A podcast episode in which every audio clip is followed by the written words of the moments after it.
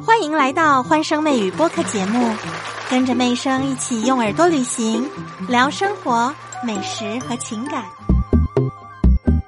得了新冠，是不是应该去医院呢？应该要怎么样知道自己是不是高危险？抗新冠的新十条颁布了，是一个划时代的意义时间，也象征中国抗疫进到了一个全新的时期。在这个里程碑之后，大家一定有一些不确定，也有一些不安。我们今天就来说一说大家比较关心的几个话题：得了新冠就要去医院吗？我们国家针对新冠的重症患者推算出了一个数值，得了新冠之后，大约有百分之零点五需要去医院。百分之零点五并不是很高哦，因为每个人的体质、年纪种种的因素不一样，所以得了新冠之后的症状也不一样。有百分之零点五的病人应该收治在医院，所以我们要关心的事情就是让这百分之零点五真正需要住院的人，他需要医疗资源的人能够有床位，那其他百分之九十九点五的感染者，他们就可以安心的在家里治疗。应该吃什么药也都要告诉他们。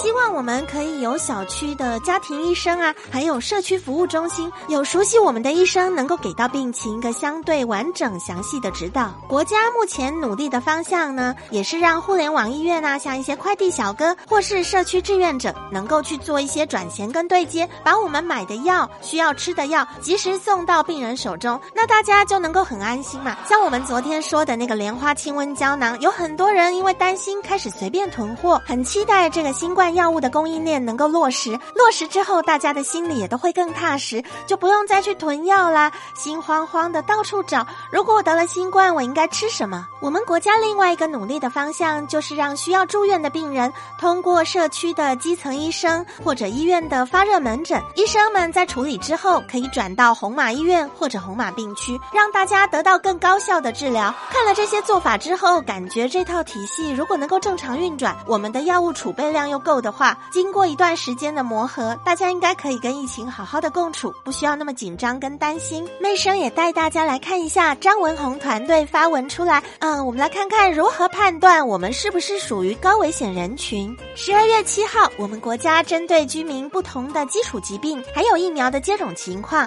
制定了一个叫风险评估标准的表格。其中呢，我们需要满足两个条件才会划分为低风险人群哦。第一个是你的年纪小于八十岁，第二个是你没有基础。疾病，或者你的基础疾病已经稳定的控制，并且你有全程接种疫苗，在表格上呢，这个是绿灯，也就是低危人群。如果我们家里有老人的话，因为第一条一看就没有过关嘛，所以老人家呢需要我们格外的重视，因为他们的免疫力也比较差一点。接着我们来看看什么是中风险，这个是次重点人群。第一条呢，你的年纪小于六十五岁；第二个，你的基础疾病不是很稳定；第三个，你有全程接。种疫苗，这是黄灯区哦，需要次重点关注。再到高风险人群，年纪小于六十五岁，基础疾病不稳定，而且你并没有全程接种疫苗。这是红灯区喽。我们比较常见的基础疾病包含一些肾功能不全、正在做透析的一些人群，